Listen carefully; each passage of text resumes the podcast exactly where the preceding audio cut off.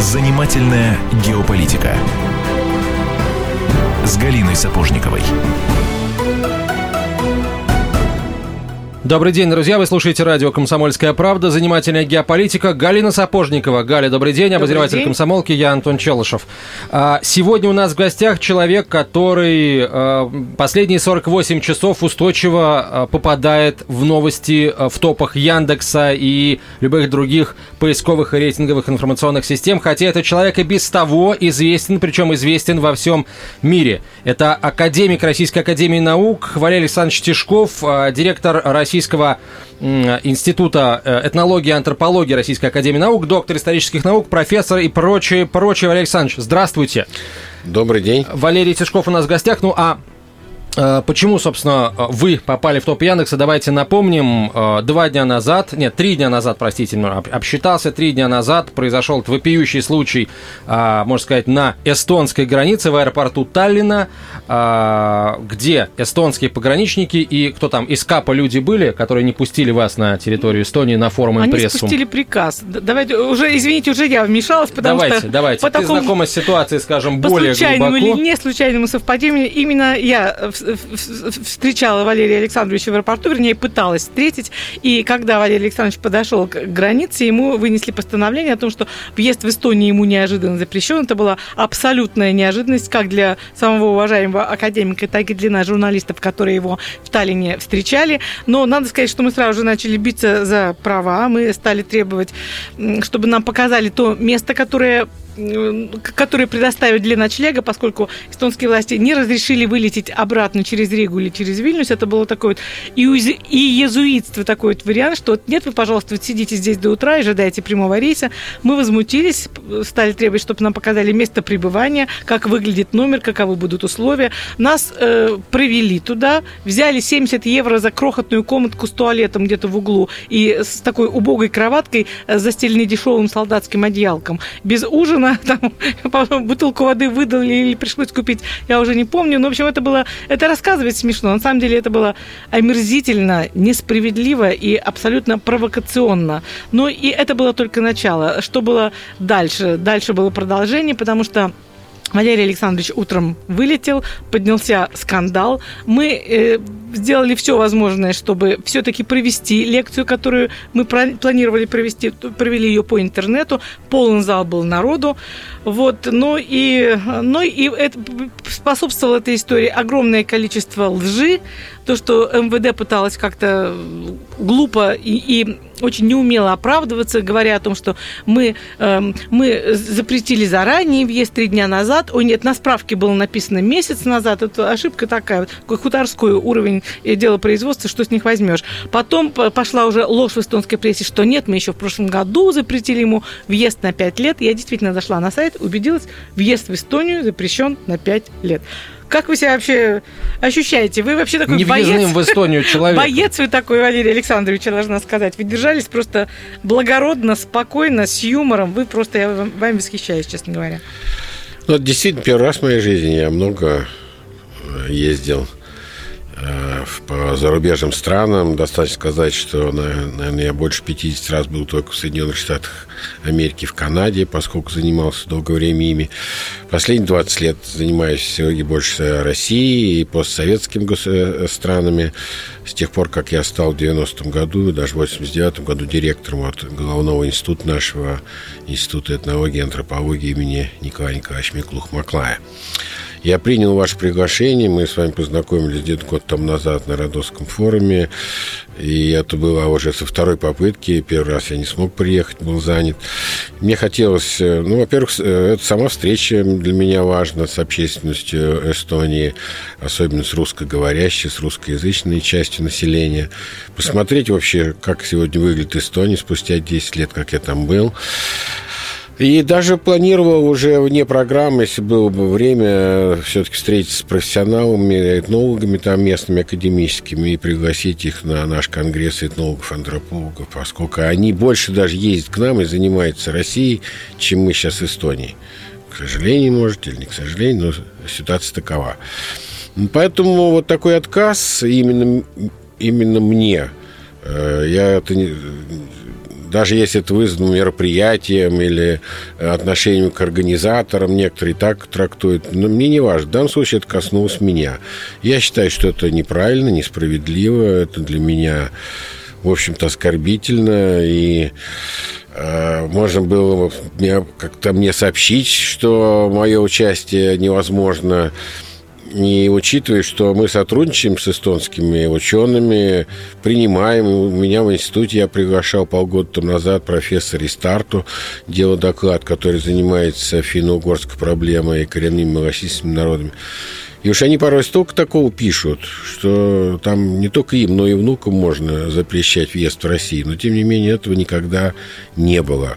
Поэтому я считаю, что это вдвойне неправильно по отношению ко мне, да, если есть какие-то несогласия с моей позицией.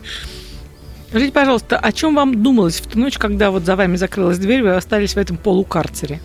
А я вам открою секрет. Я из трех экземпляров, которые вам привез книги «Этническая политика в странах Балтии», вам передал, по-моему, только два, один оставил себе. И у меня было время почитать, о чем мы в прошлом году написали книгу, мои коллеги. Я написал только вступительную статью.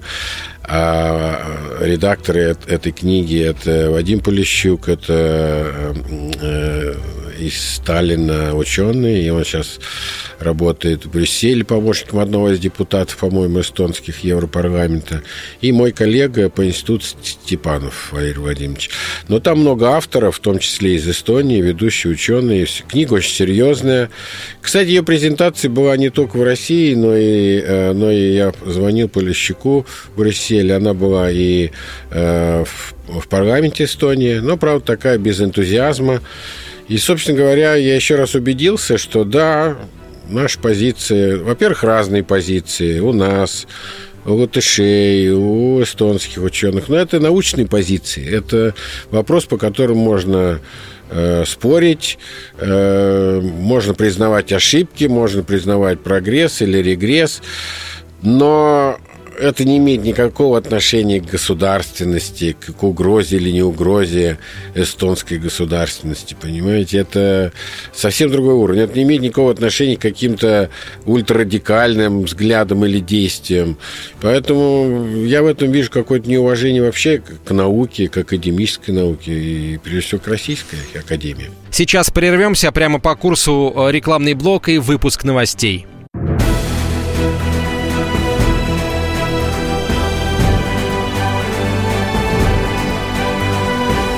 Занимательная геополитика с Галиной Сапожниковой.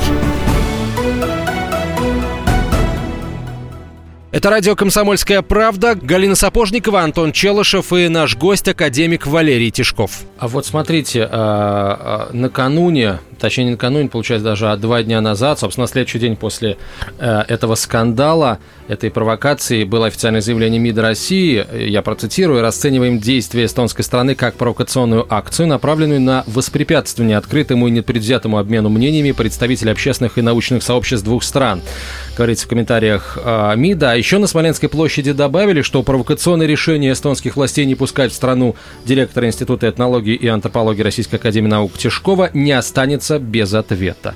Вот какого бы ответа вы хотели а, бы в свою защиту услышать от официальной, от официальной Москвы, от той самой руки Кремля? Ну, во-первых, сначала я хотел бы услышать ответ от эстонских властей. Э, разъяснение, а может быть даже извинения, если это была ошибка. Э, потому что э, без этого мой энтузиазм и отношение к сотрудничеству с эстонскими коллегами будет не тем, каким оно было до этого. Что касается реакции э, российской стороны, официальной или стороны общественности. Я получил много писем и звонков в поддержку. Во-первых, от коллег по Академии. Я член Президиума Российской Академии Наук. Сегодня было заседание Президиума. И многие академики, шутя, говорили, ну и легли спать, и встали сегодня утром с твоим именем. Держись, как же так, это, это, это все позор, это вообще э, вот такие несяки и так далее. Э, так что есть поддержка. Я знаю, что некоторую озабоченность выразили и даже эстонские ученые, гуманитарии, которые ездят в Россию, сотрудничают с нами. Вот, к сожалению, у меня Да. другой, э, ну вот дру- другой посмотрим, пример. да. Но у меня нету тоже данных никаких. Это очень важный, кстати, момент. Третье, что касается официальной позиции МИДа. Ну, ему, как говорится, виднее, жи- жираф, он высокий. Хотя я, между прочим, член э, научного совета при министре Лаврове. Если сегодня увижу его вот на юбилейном вечере МГИМО, э, то я подойду к нему и, э, по крайней мере, обменяемся мнениями. Но, честно говоря, я вот сначала я написал в Фейсбуке, что если не будет извинений, не будет разъяснений, я призову своих коллег, в общем-то, воздерживаться от э, контактов и сотрудничества э, с, наши, с эстонскими гуманитариями. Но сейчас немножко вот подумал, может, немножко остыл. Я считаю, что как-то отвечать симметрично, ну, что-то здесь- Подобляться, значит. что-то есть, да, здесь не то. Мы можем нарушить, в общем-то, и без того хилые э, научные связи. Они не так легко делаются, устраиваются. Вот, поэтому я считаю, что заявление это правильное, оно правильно квалифицирует ситуацию. Можно попросить МИДу разъяснений официальных. Э, Это уже их механизмы, так? Но вот что касается научного сотрудничества, то здесь я бы предпочел асимметричный ответ.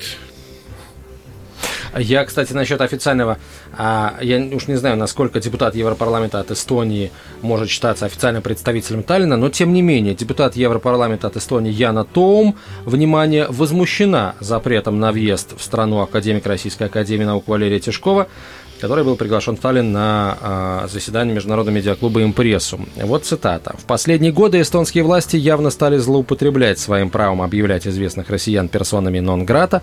О каком уважении свободы слова может идти речь, если в черные списки теперь попадают ученые с мировым именем, вопрошает госпожа Том. И добавляет, что а, вам, Валерий Александрович, следует обратиться в суд, в эстонский, и потребовать отмены решения о запрете пребывания Эстонии. Далее снова цитата. «Никаких оснований для такого решения нет и быть не может. Чем может угрожать национальной безопасности автор всемирно известных научных трудов?» Задает Яна Том, депутат Европарламента от Эстонии. Опять же, риторический, на мой взгляд, вопрос. У меня есть, к сожалению, другая цитата, но я, честно говоря, вот эм, как вы вообще, вас крепкие нервы, Да, Валерий да, да, да. Вы уже прочитали, что сказал профессор этнолингвистики из Тартусского университета Урмас Сутроп? Нет. Ой, я прям стесняюсь как-то Ну, произнести. пожалуйста, вслух. пожалуйста, Он пожалуйста. сказал, ну, не пустили еще одну скотину в Эстонии. Ну и ладно. Да. Ну, я не знаю. Многоточие. Это было многоточие, уважаемые радиослушатели. Да, но я не знаю этого профессора. Ничего не могу сказать, профессор ли он, или же вот какое-то другое существо. Э, Нет у меня комментариев. да. А есть вот в вашем, вашей научно-академической международной среде есть какой-то совет по этике? Ну что с таким профессором делать? Не могу сказать. В каждой профессии э, существуют свои, конечно, этические кодексы. Он у нас есть э, среди этнографов, антропологов. Он в основном касается наших отношений, взаимодействия с тем, кого мы изучаем, особенно там малые аборигенные народы предусматривает, так сказать, не навреди, прежде всего, своими трудами тому, кем ты занимаешься, среди кого ты живешь, чьи знания ты или традиции изучаешь. Э, Постарайся вернуть свои знания э, тому народу или тому объекту, которым ты, э, на котором ты делаешь свою карьеру, и многие другие вещи. Конечно, касается тоже этики отношений между учеными.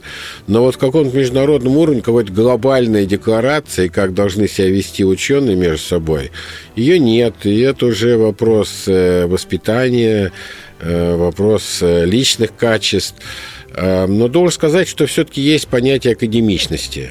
В отличие, скажем, от политического языка, политических дебатов, где могут зашкаливать фразы и выражения, есть понятие академического стиля, академических манер, которые все-таки предусматривают сдержанность и уважение и к человеку, и к его взглядам. И даже если я не согласен с какими-то взглядами и позициями, положениями, я пытаюсь доказать это аргументами, а не тем, чтобы обзываться какими-то непотребными словами. А вот интересно, в академической среде, а, даже в вашей, так сказать, а, отрасли, сфере научных знаний, вот в той же Эстонии, например, там тоже господствует идея о негражданах, о том, в общем, что, так сказать, одни эстонцы равнее других эстонцев, и можно там одну отдельную часть эстонцев, э, ну не эстонцев, а жителей Эстонии оставить без паспорта и без всевозможных там социальных выплат, просто без средств к существованию. Вот эстонская м, научная мысль эту э, теорию, а точнее теорию, а практику, она давно поддерживает? доказала, она давно доказала ее правильность. Ну, с эстонскими гуманитариями у нас давние есть расхождение с времен, с эпохи перестройки, когда эстонские лингвисты, например, некоторые, опять же, выступали против, например, двуязычия, считая, что если человек двуязычный, значит, он оба языка не знает. А, человек должен знать один только родной язык, и он по-настоящему только тогда является носителем этого языка. А вот те, которые в равной мере и по-русски, и по-эстонски говорят, это какие-то, значит, э, полууроды или маргиналы, и которые наносят ущерб своему ментальному здоровью. Такая точка зрения была.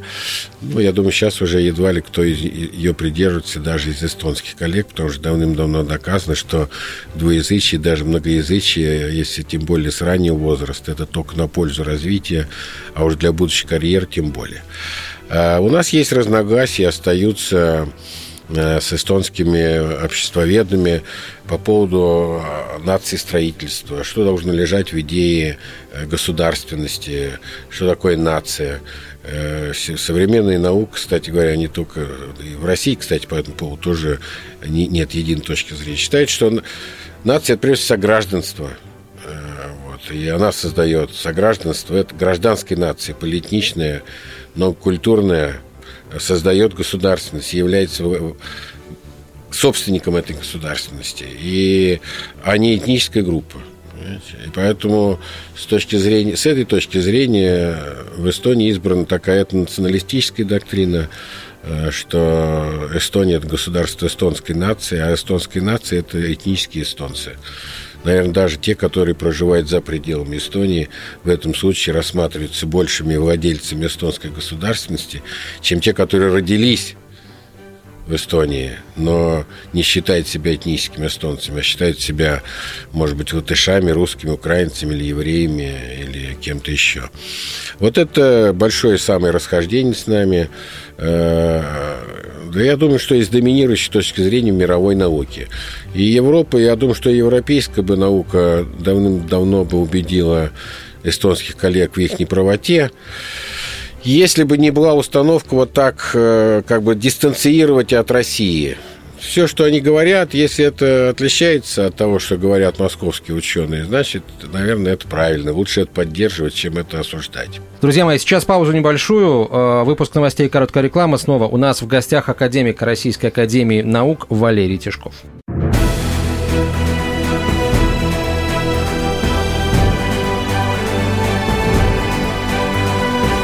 Занимательная геополитика с Галиной Сапожниковой. Возвращаемся в студию, друзья. «Комсомольская правда». Эфир продолжается. Галина Сапожникова, Антон Челышев и наш гость, директор Института этнологии и антропологии Российской Академии Наук имени Николая Николаевича Миклуха-Маклая а, Валерий Александрович Тишков. Вот скажите, мы продолжаем разговор. Валерий Александрович, скажите, пожалуйста, вот можно ли этот, э, ну, такой мягкий конфликт в полутонах, э, который существует в Эстонии, по сути, 25 лет, считать подмороженным конфликтом? Я э, именно говорю подмороженным, потому что у нас в студии был ваш коллега Владимир Зорин, мы говорили о замороженных конфликтах, но имелось в виду такие вот конфликты, которые начинались с войн. Здесь все-таки не было войны, все так было очень камерно, акварельно, но, в общем-то, все эти четверть века проблемы есть. То есть этот конфликт, который требует разрешения, либо он ни во что никогда не выльется? Ну, это состояние такой межэтнической напряженности между двумя основными общинами Эстонии, э, эстонской или этнической эстонцами, или эстонско говорящей и русскоговорящей.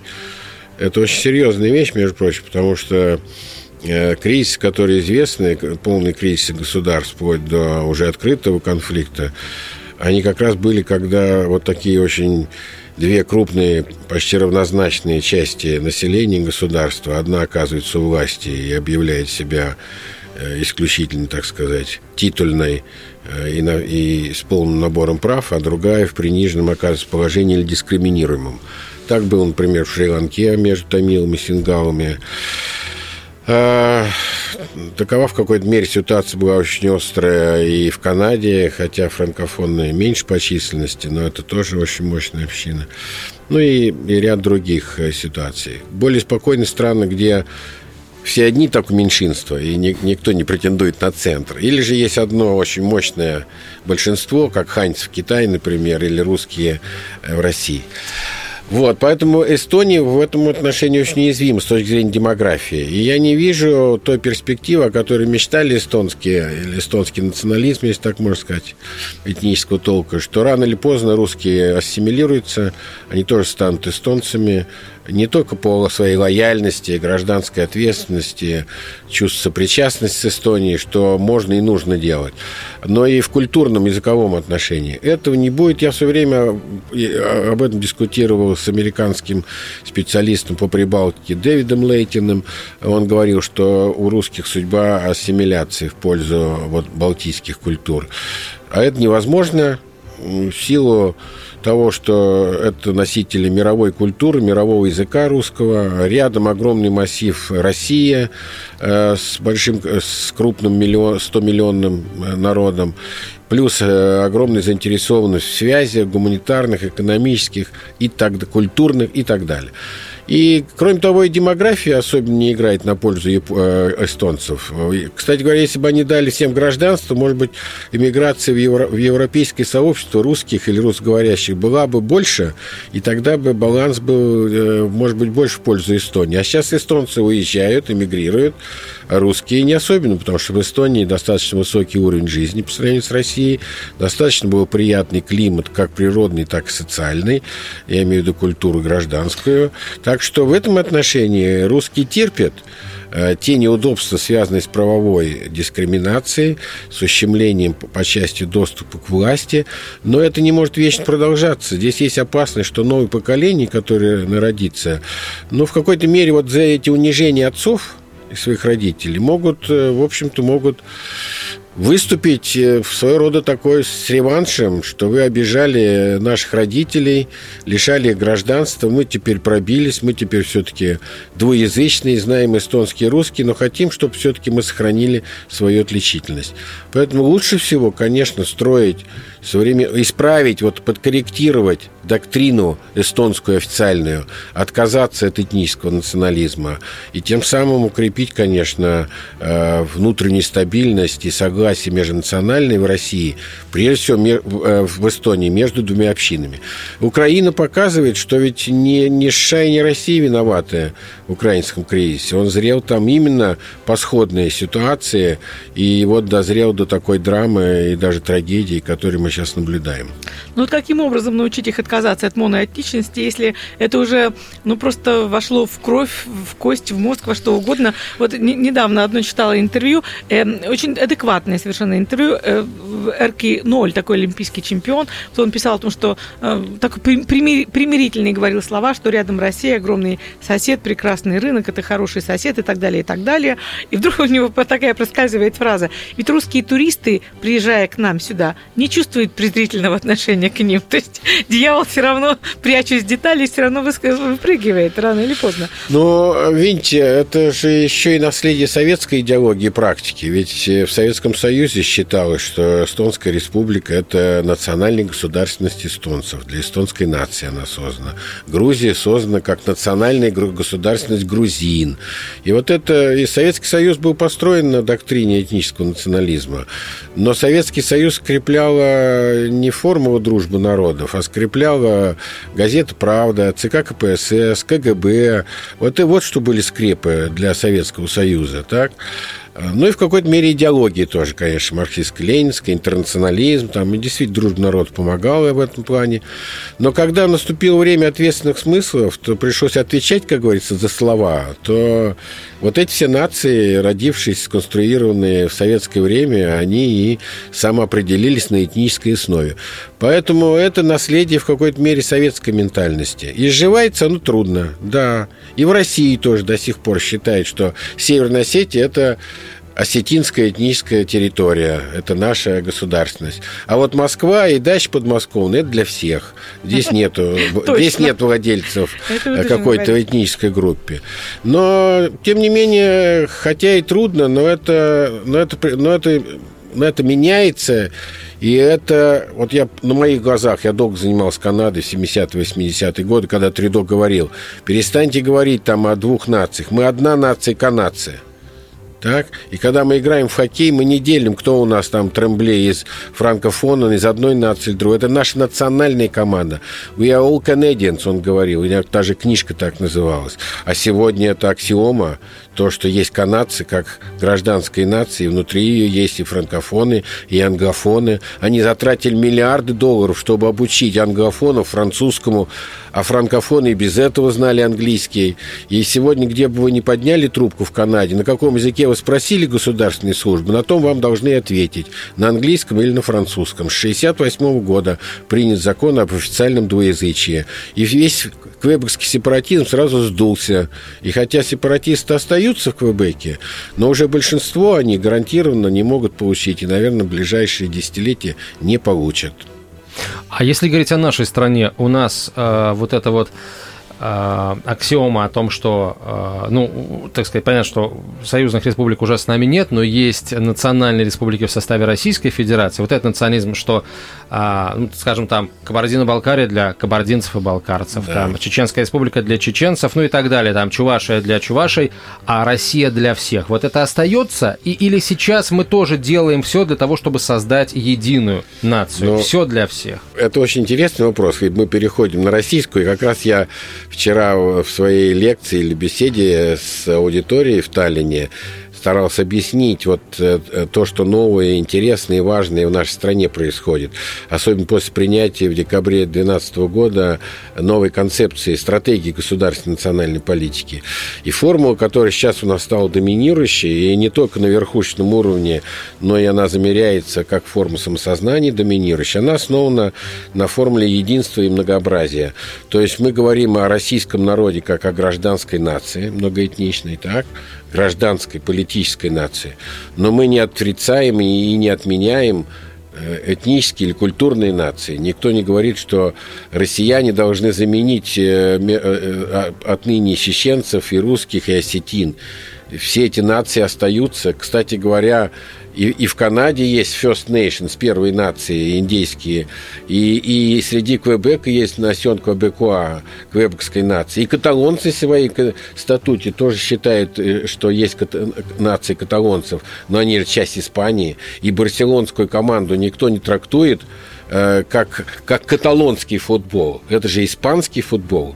Понимаете? Поэтому здесь одно не исключает другое. Принадлежность к этнонации, культурной нации, так, в культурном смысле, в этническом смысле, не исключает мою принадлежность к многоэтничной гражданской нации, более широкой и, я бы сказал, даже более важной для гражданина, потому что с гражданской нацией связаны права и обязанности гражданина, а с этнической общностью, ну, Этнос не может вас посадить в тюрьму, лишить, лишить там и предоставить вам пенсию и прочее. А гражданской нации в лице своей государственности обеспечивает очень многое для гражданина. И безопасность внутреннюю и внешнюю, и организацию жизни социальной, и образование для детей, и, и подготовку профессиональной культуры.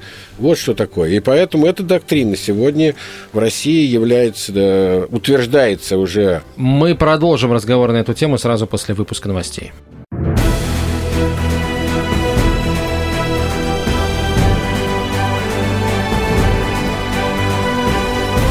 Занимательная геополитика с Галиной Сапожниковой.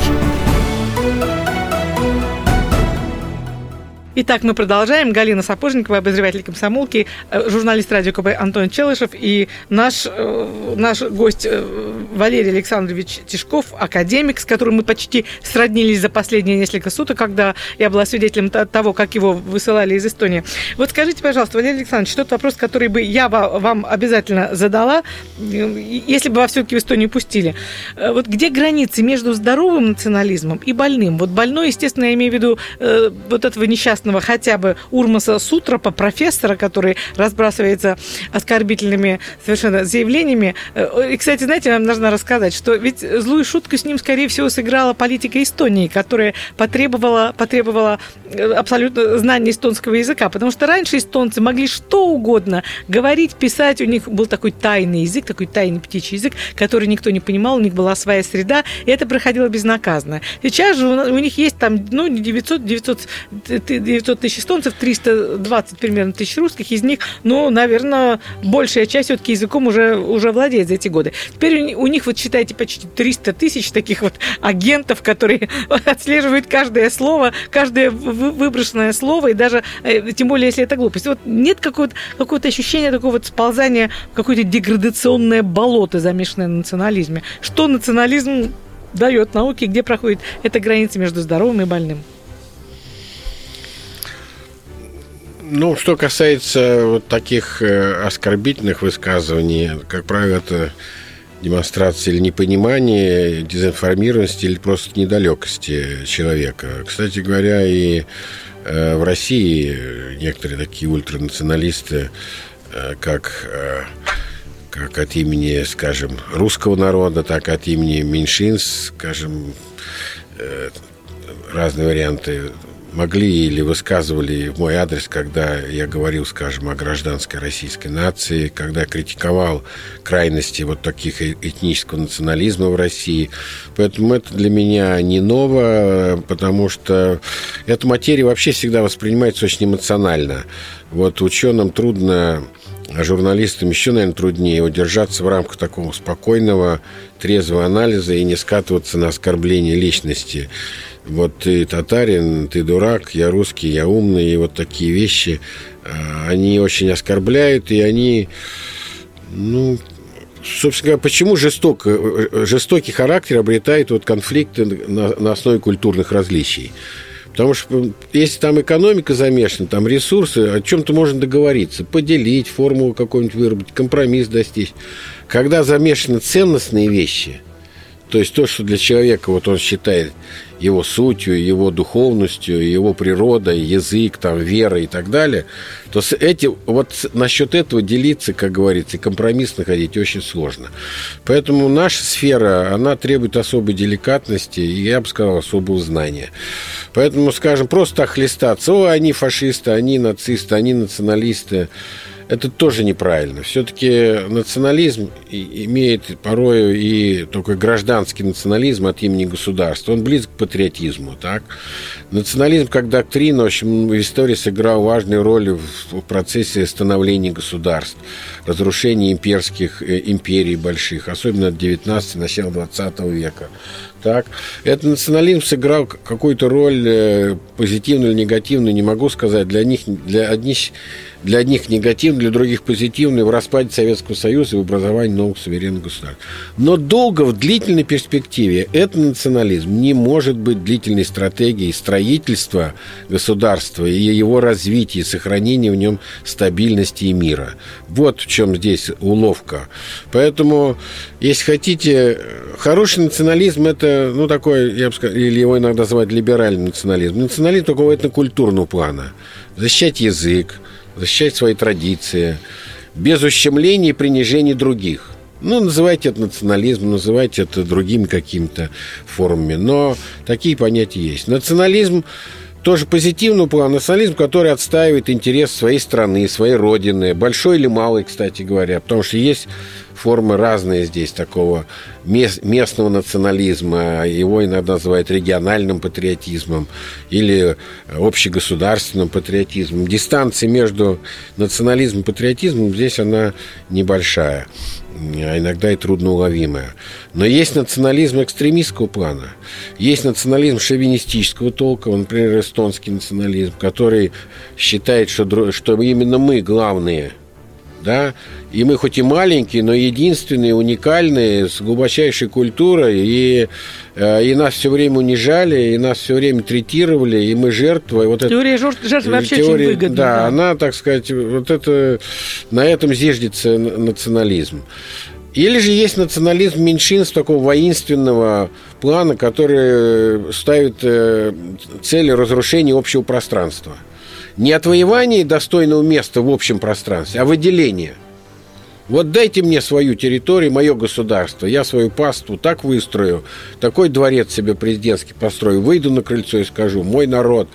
На самом же деле это тоже несостоятельные вещи. Вот эти периферийные, местные э, этнонационализмы сепаратистского толка, они тоже привели к очень большим конфликтам. Поэтому все-таки форма или ответ лежит в поиске согласия, в поиске сложности. Вот какой-то формулы, которая бы сохраняла и единство, и уважала различия. Не монокультура, не сход, никогда не будут люди одинаковыми – ни в одном государстве, а уж тем более в целом мире. Всегда человечество воспроизводит это разнообразие, это условие его развития. Если мы будем все похожи друг на друга, вы мне завтра будете неинтересны. Не и это, это, это нужно понимать. И те, кто понимают, те обеспечивают стабильность и мир. Те, кто начинает тянуть одеяло на себя, считать, что все другие хуже, чем, чем я или мы, или моя культура, те имеют проблемы. А вот, э, да, очень интересно. Вот э, еще так, так, такую мысль вы э, сказали, высказали в лекции для тайнской аудитории. Я за нее зацепилась, вот уже сутки ее обдумываю, что ни одно государство на основе одной нации не состоится или состоится лишь на время. Дословно, правильно я цитирую или нет, я не знаю. А вот как же Израиль? Неужели мир действительно не знает? Ну, на основе этнонации, одной этнической смысле. Нет, нет государств монокультурных или моноэтничных, чтобы одна этнонация была там и, и, и была очень долго. Кстати говоря, Израиль Израиль э, это хоть и официально или в значительной мере многая часть его провозглашает как еврейское государство. На самом деле государство Израиль в, в правовом отношении э, включает ведь не только этнических евреев, иудаистов. Там есть арабская часть. Это мы думаем, что арабы только все за пределами Израиля, все воюют. Э, значительную часть населения Израиля составляет не иудаисты, евреи, значительную часть, не большинство. Это и арабы, это и часть русских, которые приехали туда вместе со своими родственниками, но не являются евреями. Там есть представители других э, этнических групп. Поэтому Израиль при всем том, что доктрина как бы э, о том, что Израиль это государство евреев или еврейское государство, но по конституции, по правовым устоям это государство государство израильтян.